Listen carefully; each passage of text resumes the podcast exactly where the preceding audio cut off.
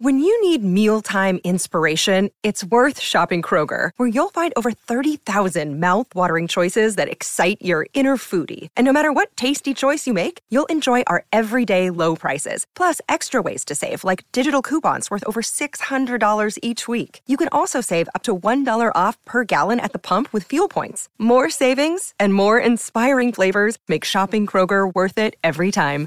Kroger, fresh for everyone. Fuel restrictions apply. Hey, it's Ryan Reynolds, and I'm here with Keith, co star of my upcoming film, If, only in theaters, May 17th. Do you want to tell people the big news? All right, I'll do it. Sign up now and you'll get unlimited for $15 a month in six months of Paramount Plus Essential Plan on us. Mintmobile.com slash switch. Upfront payment of $45 equivalent to $15 per month. Unlimited over 40 gigabytes per month. Face lower speeds. Videos at 480p. Active Mint customers by 531.24 get six months of Paramount Plus Essential Plan. Auto renews after six months. Offer ends May 31st, 2024. Separate Paramount Plus registration required. Terms and conditions apply if rated PG. Another day is here and you're ready for it. What to wear? Check. Breakfast, lunch, and dinner? Check. Planning for what's next and how to save for it? That's where Bank of America can help. For your financial to-dos, Bank of America has experts ready to help get you closer to your goals. Get started at one of our local financial centers or 24-7 in our mobile banking app. Find a location near you at bankofamerica.com slash talk to us. What would you like the power to do? Mobile banking requires downloading the app and is only available for select devices. Message and data rates may apply. Bank of America and a member FDIC.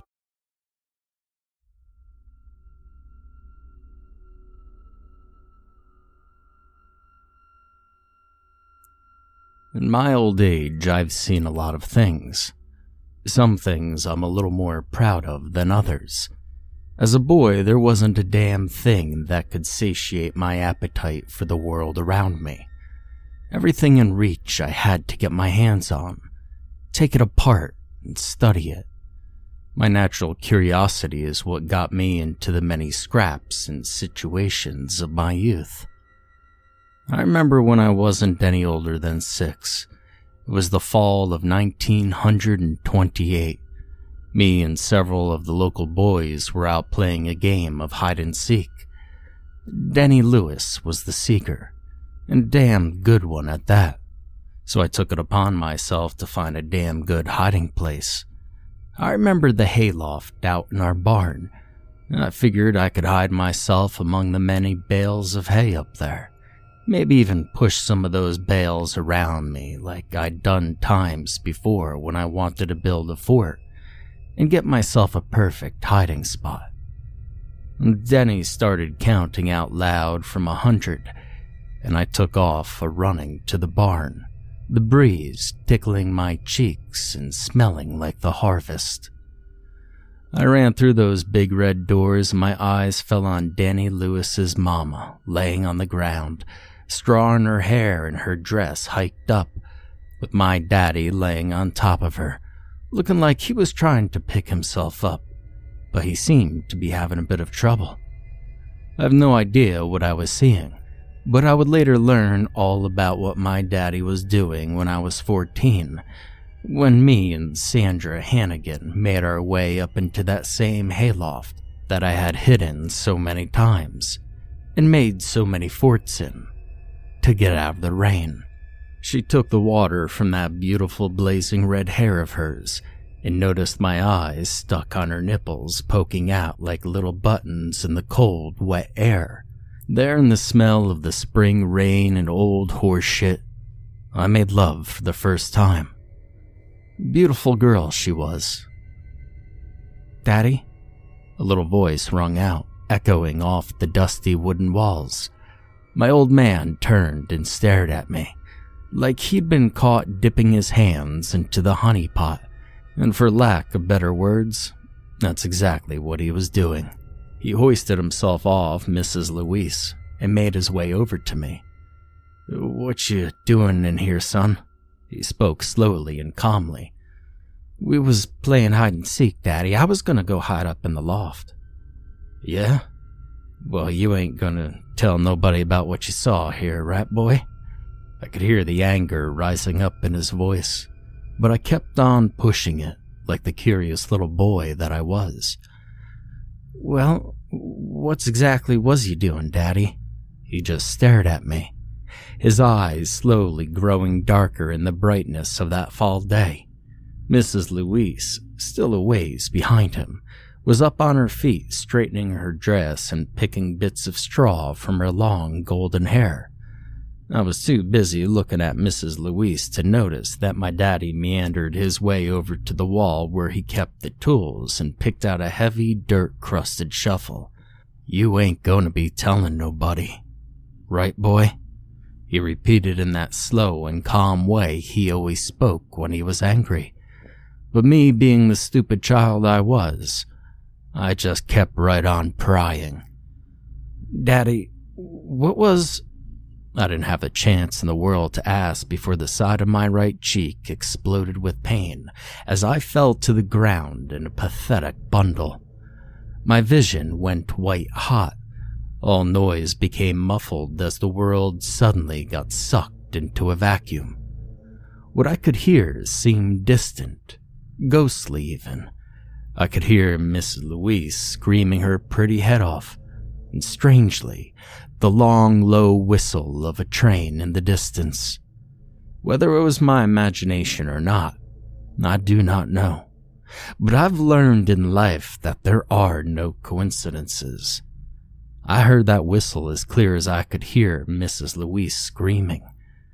Sandra Hannigan's soft, whispering moans as a thunder rumbled across the gray spring sky, and my father's harsh, labored breathing as he stood over me brandishing his shovel as if it was Excalibur. I heard that train. Lord help me. I had heard it. You ain't gonna be telling nobody. You hear? Daddy? I. Another explosion erupted as my father brought the shovel down onto my exposed chest. I heard several pops and cracks echoing throughout my body. I held my small arms up in defense, but they were crumpled like paper by the force of his blow. I dared to raise my hands up for protection again, only to see my fingers crooked and bloody. Mrs. Louise was no longer screaming, but babbling on like she'd seen a ghost. My father turned to her and waved his weapon. You shut up, bitch. Why don't you shut the fuck up? He yelled, his voice like that of an angry god. And while he was distracted, I tried to crawl away, my crushed fingers clawing at the straw and earth, pulling myself to freedom.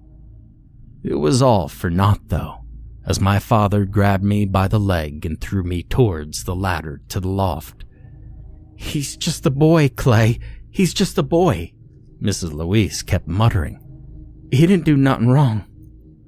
I said, Shut up. He spoke again with that godlike force, and he swung the shovel down on me again. I heard a very loud crack, almost like lightning skimming across the sky. Very faintly, I heard the trains whistle again, that loud, shrill pitch in the distance. He flipped me over onto my back and spoke again. Are you going to be telling anyone about this boy?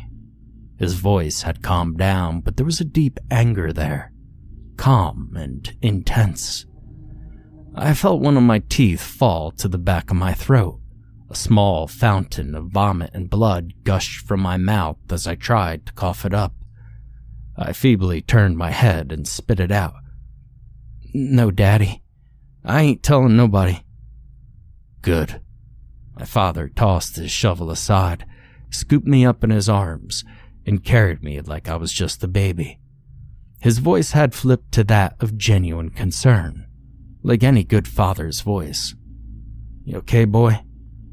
Took a mighty big fall off of that ladder. Right, Janice? He turned to Mrs. Louise, still holding me in his arms, her face burning from tears. She only nodded rapidly. Why, yes, yeah, are you okay, Daniel? Are you okay, sweetie? She rushed over and ran her shaking hands across my tiny, battered face. My father pushed me into her arms.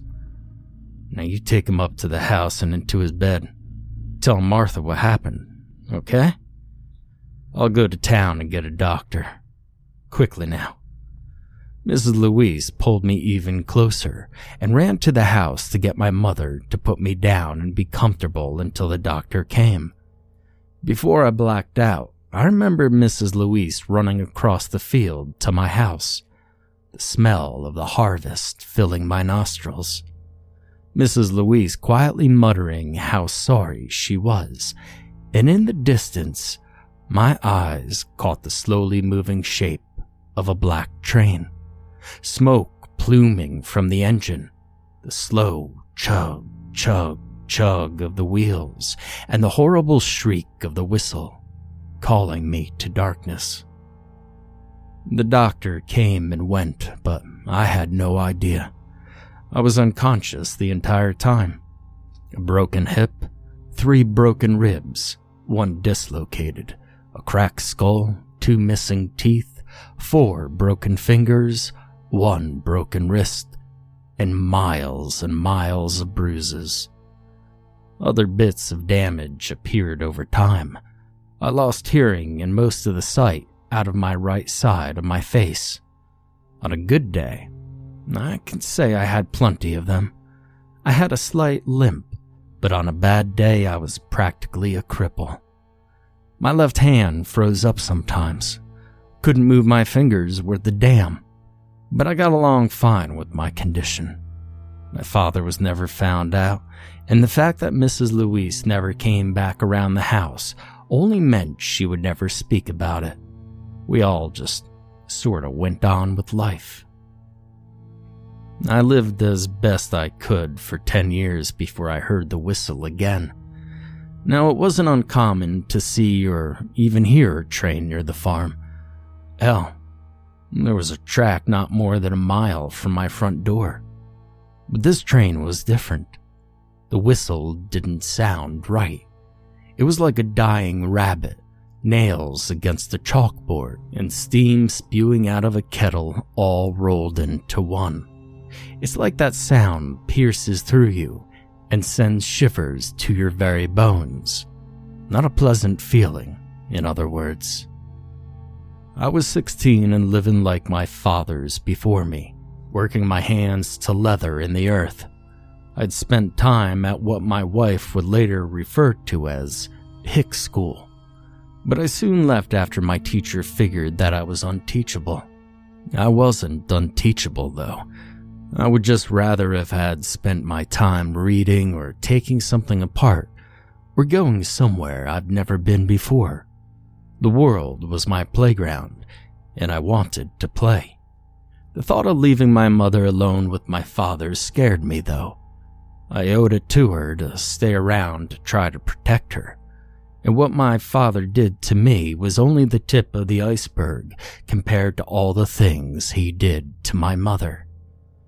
I remember laying up at night, hearing them fighting my father's booming voice broken up only by the reality cracking sound of broken glass, or the cool, clean sound of flesh on flesh contact. My mother would be in the kitchen the next day with a few new bruises, maybe a cut or two, but she never complained. It was plain for everyone to see, but they never paid it any mind. That's just how things were. I remember it was a pleasant enough summer night, a little humid, but that's just nitpicking. I spent most of the night out on the porch watching the stars and listening to the creatures of the night as they went about their business. Occasionally, I found myself glancing out to the barn. It stood there like a mausoleum in the pale moonlight, an effigy to many things pain, lost love, hard work, and my family who died on this land before me. My mind wandered to memories of Sandra Hannigan. God rest her soul. Memories of the shovel bearing down on me like a locomotive bears down on those endless steel tracks. My mind liked to wander whether or not I wanted to take the ride. Always has, always will. I remember my father driving up in his truck, the bastard was swerving horribly. Obviously, he had indulged to his heart content on Jimmy McCruder's personal moonshine. What burns blues and makes your blues go away, boy, he would always say. This episode is brought to you by Reese's Peanut Butter Cups. In breaking news, leading scientists worldwide are conducting experiments to determine if Reese's Peanut Butter Cups are the perfect combination of peanut butter and chocolate. However, it appears the study was inconclusive, as the scientists couldn't help but eat all the Reese's. Because when you want something sweet, you can't do better than Reese's. Find Reese's now at a store near you. Look, Bumble knows you're exhausted by dating. All the must not take yourself too seriously and 6 1 since that matters. And what do I even say other than hey? well, that's why they're introducing an all new Bumble with exciting features to make compatibility easier, starting the chat better, and dating safer. They've changed, so you don't have to. Download the new Bumble now. I knew he'd be in a fighting mood and instinctively made me go to my room. Before I could even reach the stairs, I heard his voice dripping with that damned white lightning. Martha, Martha, you come here, welcome me home like a good wife should. He shouted in a slurred fashion. The ceramic jug in his hand spilled the foul liquid onto the floor. My mother promptly came up from the cellar without a word and greeted him to his liking, a kiss on the lips, and the removal of his coat. As she turned to put his coat on the hook, he reached out and began to grope her. My mother, I will admit, was an attractive woman, but years of beatings had slowly taken the brightness from her eyes, the skip in her step, and the song on her lips. We made quick eye contact, but just the brief moment said it all. Go to bed, sweetie. Maybe it won't be so bad tonight. Just go to bed. But like most of the nights, it was the same. Her giving in to this predator and his sexual advances just to keep him happy. She suffered through it in silence. God, the things she did to provide for me.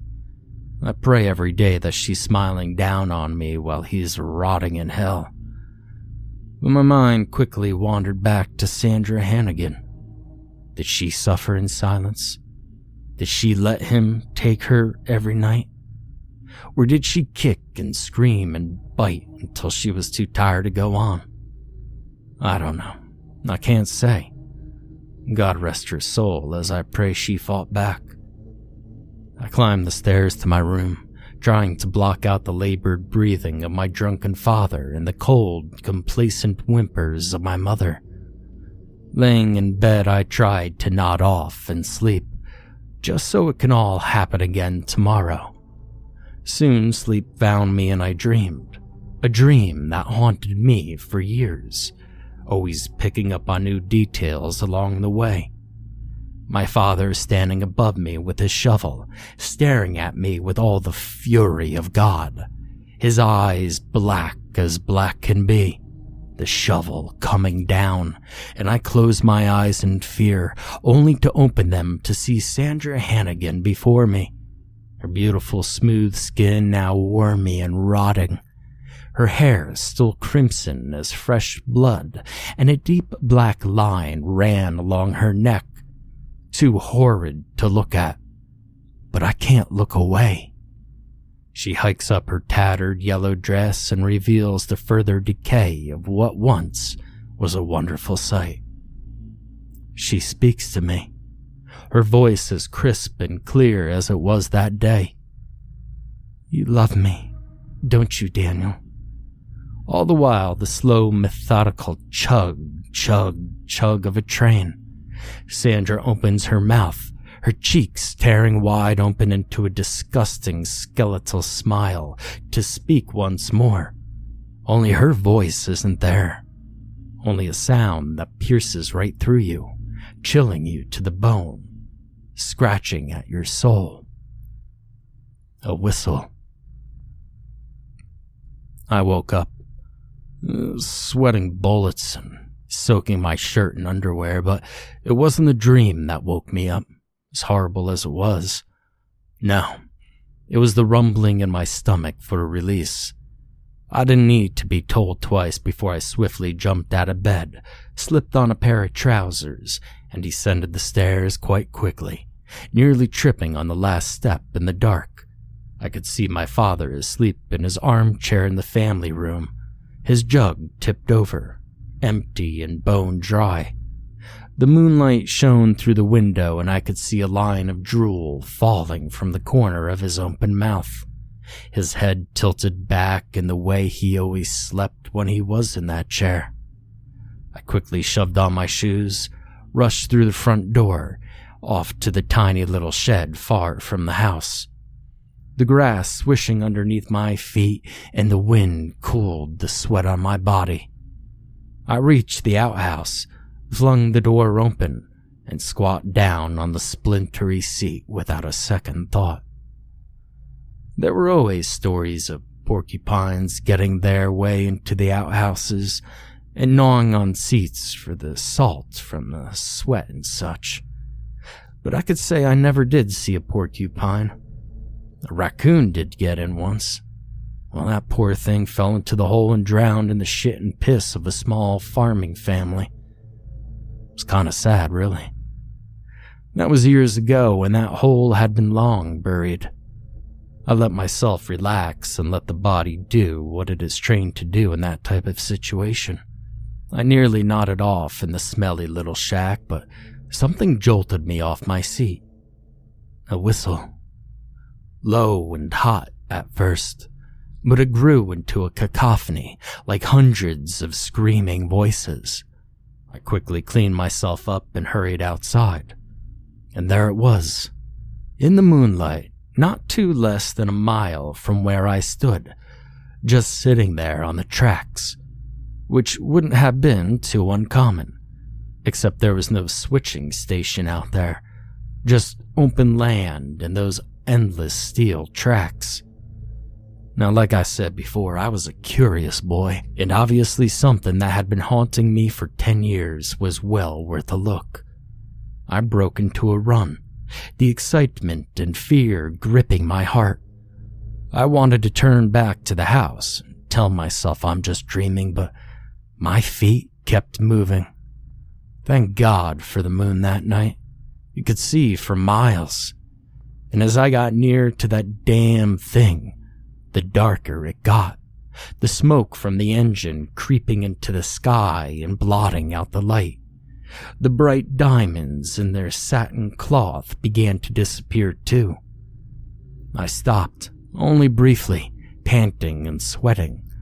I looked up only to find myself right there next to it. It was unlike any train I'd ever seen before. It was black all over, so black it hurt my eyes to look at it directly for too long. It was also very noticeably darker right next to the massive machine, like it was devouring the light that got near it. Most trains that come through were freight trains, carrying coal and such to parts unknown, but this, well, this was a passenger train. The interior of the cab is brightly lit, revealing its deep red color scheme. And the people? Oh God, the people in the windows. Each one of them just sat there, emotionless, unmoving like statues of some lost civilization. I tried working my way to the front of the thing, each car the same, filled sparsely with unknown, unmoving faces. One or two passengers did turn to look out their windows at me, only to return to their original position, their eyes gray and sad. I kept on walking my way to the engine, till it caught my eye in one of the windows. It was my father. I wasn't sure at first, but it had to be. It was my daddy. Daddy? I yelled out, but he didn't turn to look. Hey, Daddy? Hey, Daddy! I saw that the entrance to the car was wide open, the light spilling out onto the land. I had to get in that car. I mean, why was he on there? I thought to myself. What the hell is going on? I hoisted myself up onto the metal steps into the car, only to be knocked on my back by a black mass that smelled of oil and smoke. I looked up to see a man standing there, soot stained overalls, greasy white hair jutting out from under his conductor's cap. He stared at me intently before a smile cracked his lips. You ain't getting on, boy. His voice was flighty and uneven, high pitched yet low and grumbly at the same time. You ain't got no ticket. His laugh unnerving, like the sound of crunching bugs under your boot. Why you wantin' to get on anyways for, boy? His smile still beamed at me. A strange, skeletal smile, wide and menacing. I found myself reverting back to that scared little boy in the barn ten years ago. My my daddy's on there. I I gotta talk to him. He just bellowed that laugh of his. Oh boy. Well, lots of people's daddies be on this train. No ticket, no ride. Ha ha. He clapped his gloved hands together, black dust puffing out. P- please, I. No ticket, boy. No ride. His voice becoming angry. And that's when I truly saw him. His skin pale and free of any sort of blemish, and his eyes, well, they were on fire, glowing orange like the coals that moved his train. Those fiery coal eyes burned right through me. You gotta get out of here, boy. Now don't you come back till you got yourself a ticket. His teeth, they were jagged and pointed like dog's teeth. I ain't afraid to say I was scared. In fact, well, I pissed myself right then and there. He just laughed that crunchy laugh of his. Diamond, pearl, opal, and jade. Ha ha ha. He turned and slammed shut the doors behind him. And soon enough, the pistons started their slow chug, chug, chug. Smoke billowing out the engine. Well, it smelt like rotten eggs and bloated summer roadkill. I still lay there in my own filth, watching the black train slowly pull away. The conductor stuck his head out of the engine booth and yelled back to me over the locomotive. Maybe next time, eh, Danny boy? He said, his eyes burning bright as ever. He laid on the whistle. And close up, well, I could truly hear the sound. It was a screaming. Melting steel and burning souls screaming into the night. I only watched as the train pulled away, the screaming black behemoth riding the endless steel tracks. I walked home, shaken, scared, questioning whether or not I am truly dreaming, or if this is all just a nightmare. The moon was back out and shining in all its glory. Stars sparkled in the dark folds of the night sky. Finally reaching home, I numbly pushed the front door open. It groaned in protest, but I paid it no mind. I trudged into the family room, figuring my father would be gone.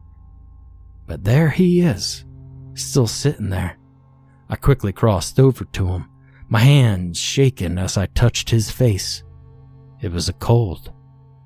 I saw that it wasn't drool that dribbled out from his lips, it was vomit. My father was dead to the world, drowned in his own sick. I saw the devil that night. He took my father with him on a slow, screaming ride to hell. That funeral was unlike any other. Ashes to ashes, dust to dust. A man was buried on holy ground, but nobody but me and my mother ever knew that it was no man, but a monster. I remember how she looked when they lowered him into the cold, hard earth. She had this little smile on her face. No tears, no anguish, just the little smile. She was free. And then a few years later, she sold that farm. I want to go to the city. I'll leave this all behind. she would say. I didn't blame her. I was glad to leave, but I admit I did miss the place once we were gone, and I knew she did too. It was a quiet life, a fine life, but she couldn't stand to be in a house where memories ran rampant and hid in every corner and shadow, whispering to her, reminding her of my father. It was 1942.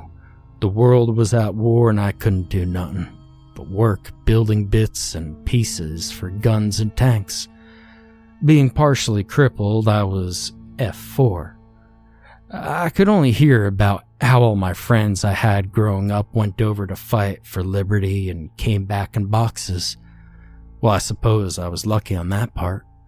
My mother took up a job in the same munitions plant as me. Propaganda at its best, I suppose. It put a smile on her face, and that's all I needed to know it was a good thing. Well, we'd been living with her mother in Boston, and life was fine indeed. I liked my grandmother well enough, but she always looked at me like I was a leper. She saw too much of my father in me, I suppose. She hated him for what he did to my mother. The beatings were a secret, but she hated my father for taking my mother away. A soldier returns from war and knocks up a pretty young woman with the whole world in front of her, steals her back to his home where the fruit of several steamy nights ends up dying in its sleep. My sister didn't get much of a chance at the world, but I sure did. She resented me for everything that I represented. A horny farmer turned soldier. It wasn't until I started to bring Claire around that she started to warm up to me a little more. And maybe Granny was finally seeing I wasn't my father, or maybe she was just going senile. I do not know. I can't say that I didn't love Claire.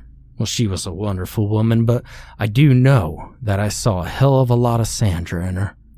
That blazing crimson hair of hers and those deep green eyes.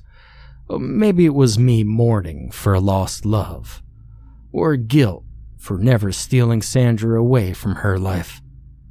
Six feet of rope. Funny how something so seemingly average could remove someone from your life. I love Sandra. I did. And so did her daddy. In fact, a little too much. She was probably praying that I'd come to her window at night and steal her away like Romeo and Juliet. She had something inside of her. Something horrible, something God forgot about. She wanted it to be something beautiful, and it could never be as such. Poor Sandra. God rest her soul, I loved her. But I loved Claire too. Maybe not in a the one in a truly hopeless romantic way, but well, I loved her all the same. Claire and I were married at a lovely ceremony in 1945. The war was over, our boys were coming home, and the world began to get even more scared of itself. The Reds were everywhere, and they started saying. I don't know. Men were men, but it's their toys that always end up hurting them. I found work as a mechanic, and Claire was teaching.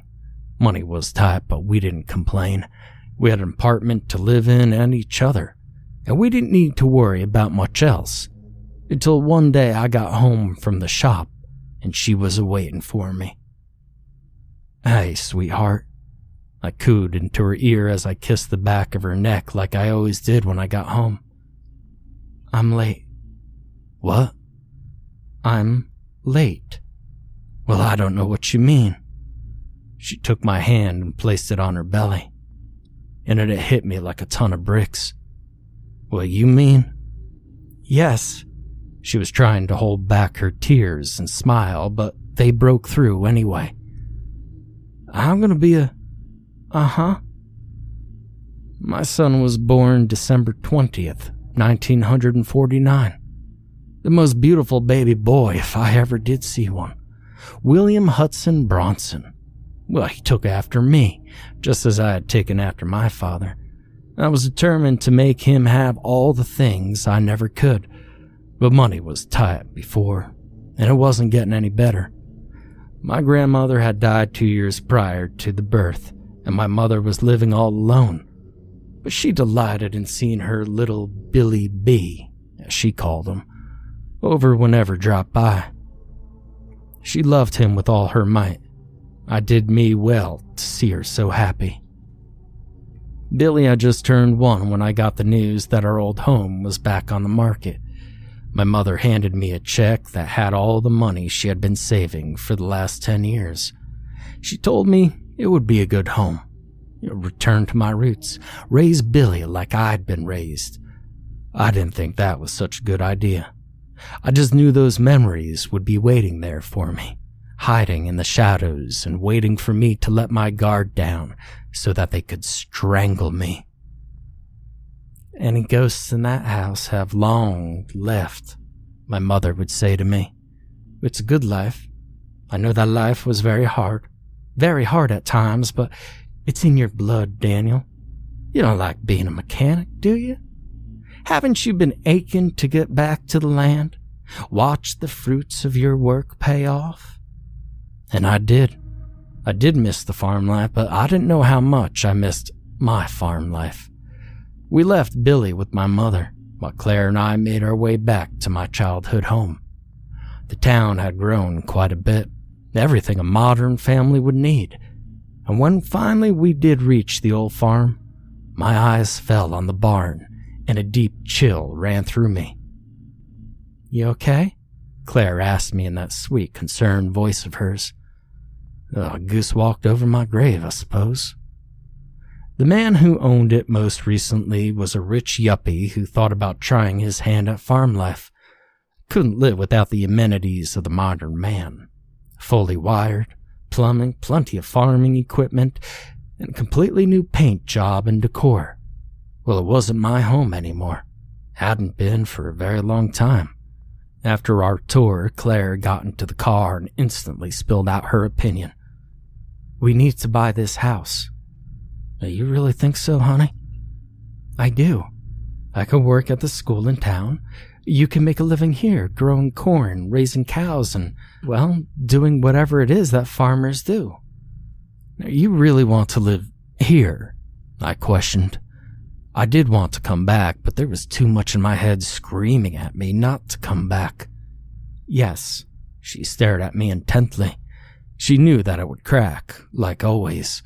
She had that special kind of power over me. Well, I guess uh, then it's settled. It's ours. We settled in and we got our new life off to a good start. The land was good. The crops grew like weeds and Billy was taking a liking to the open air. It wasn't much longer after our first harvest that Clara was late once again. We had her baby girl, Esther May Bronson, in the summer of 1953. She took after her mother in spades, a slice of the American dream. I found myself walking out to the railroad tracks every now and then. I don't know what I expected to see. Maybe it was sort of my way of trying to make sense of something so unbelievable. But I never did tell anyone. No, never once. I swear it. The devil and his hell-bound train were my secrets to keep. I wasn't crazy. I prayed to God I wasn't crazy. And sometimes late at night I hear a train whistle pierce out through the night. The slow chug, chug, chug pushing the metal beasts along those endless steel tracks. Sometimes, I swear just under those whistles, I could hear screams. We led a fine life indeed. Billy was grown into a man before my very eyes, and Esther was blossoming into a beautiful young woman more and more every day. It was 1968. Another war was going on halfway around the world, but it didn't bother me none till Billy came to me and said he was going to join the army. He wanted to be a fighting for his country. Claire had a fit, as expected, but but he had his mind set and he was damned if anybody was going to change his mind. We got his letters every week, and every week we'd write back. I was sleeping, and it came again. Well, the first time in years. My father is standing over me holding his shovel, his eyes burning orange like coal. the shovel coming down on me before the scene melts away and I'm with Sandra. My lovely rotting Sandra in the hayloft, exposing herself to me in a morbid yet sexually enticing manner. You love me, don't you, Daniel? Well, you know I do. Her rotting lips formed the smile, her gaping maw opened to reveal an unimaginable darkness. And from that darkness came a low whistle, slowly building into deafening screams. I woke up, sweating bullets and soaking my nightshirt and pants. I didn't have to use the bathroom. It was the whistle, cutting out into the night, calling me like a sailor to the rocks. I silently slipped from the bed down the stairs, each step creaking slightly under my weight. I slipped on my shoes, flung the front door open, and I started running. The wind chilled me slightly in the autumn night air. My mind raced with memories reaching out, not from the corners and shadows of my home, but from my mind, reaching out and trying to hold me down and suffocate me. It was the same as it had been all those years ago. The smoke plumed from the engine, fallen to the ground and lingering like a thick black fog. The deep metal glared back at me as I walked along the side of the great beast. And the devil, he stood outside of a car, watching me as I approached, his eyes burning brightly with excitement. Diamond, pearl, opal, and jade. Ha ha! Danny boy has come back. Well, still no ticket, I see. His voice shuddered through me, but I pressed on. Why you here? Oh, my, my, my, my, my, Danny boy. Well, we all have a job to do. Ha ha! This is just my job. But why are you here? And in that moment, I heard my father sneaking into my voice, a calm and quiet anger. Dad? A voice from inside the car rang out like a bell. Out of the open doorway stepped my son, Billy clad in his official army gear and looking quite confused. Dad? Billy? The word got caught in my throat. I ran over and held him close to me, never wanting to let him go. Billy? Why are you why are you here on this train? Don't know. I remember my squad was walking through the jungle, and then there was this white flash, and I woke up on the train. What are you doing here? I don't quite know myself. I smiled lightly, squeezed him tighter. It's good to see you, boy. How touching, the devil spoke up. You have five minutes, Billy boy. The devil stepped into the car and made his way to the engine and once I knew he was gone, I grabbed Billy's hand and tried to pull him away. Come on, son, we gotta get you home. He pulled away from me. No. Billy. Dad, if this is what everyone else on there is saying, then I can't leave. I can't, Daddy. We could go home right now. You know, tell your mother you're home and. No, I belong here And who knows, maybe this train just don't go to hell. Maybe it makes a stop off somewhere else. Uh, I don't know. Billy, I. Daddy, I heard from friends of mine who went home. They got problems, Daddy. I'd rather be dead than mangled and fucked up in the head. Well, I'm sorry for cussing. It's okay, son.